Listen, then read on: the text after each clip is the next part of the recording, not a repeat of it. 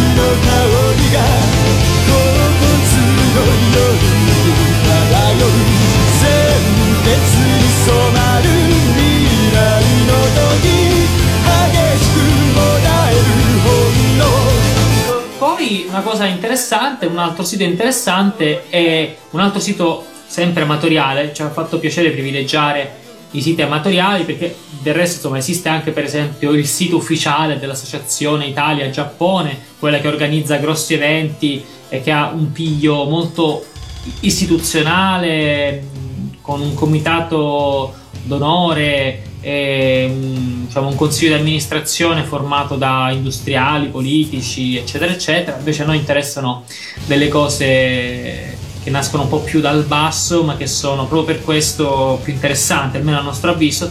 E l'ultimo sito che vogliamo segnalare è quello di un ragazzo, si chiama Davide. Eh, questo sito si chiama semplicemente Giappone Italia, eh, giappone-italia.com e, um, ci sono varie sezioni, poche per la verità, ma tutte molto ben fatte con tutta una serie di link, eh, tra cui uh, link de- sulla J-Music, appunto sul J-Pop. E, um, J-Pop che è un argomento al quale dedicheremo prossimamente una puntata al J-Pop e al J-Rock. Sappiamo che ci sono tra gli ascoltatori di radio animati molti appassionati e molte appassionate del J-pop, del J-rock, del visual K, eh, ma anche del K-pop, del K-rock e quindi eh, anche se noi poveracci vecchietti eh, siamo magari poco informati, ci informeremo, cercheremo di evidenziare alcune chicche relative ai nuovi gruppi o ai vecchi gruppi di J-pop eh, che si sono fatti notare in Giappone e poi all'estero. Ci sarebbe da dire che oltre a questi siti, quando prima abbiamo fatto la nostra selezione, ne abbiamo trovato un altro abbastanza interessante, eh, o decisamente interessante a seconda dei punti di vista, ma abbiamo votato per tenerlo per una pillola meno seria e più è più adatto a delle lame rotanti di J-pop. Chi si ricorda le, l'edizione speciale della prima stagione, diciamo la puntata finale, il puntatone eh, che avevamo fatto a Firenze un anno e mezzo fa ormai, le lame rotanti di J-pop, ecco, insomma, ne programmeremo un'altra con tutto... E abbiamo già del buon materiale. Abbiamo già del buon materiale, quindi eh, possiamo darci appuntamento alla prossima pillola. Assolutamente, grazie di nuovo e grazie a tutti gli ascoltatori.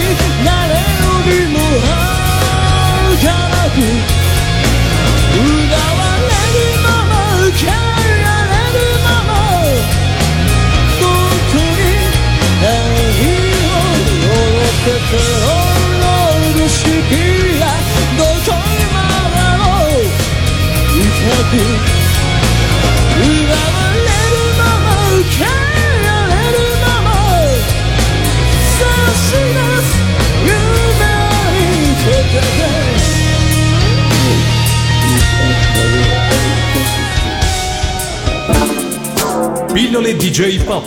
Pillole DJ Pop. Pillole DJ Pop. Con Marco Pellitteri.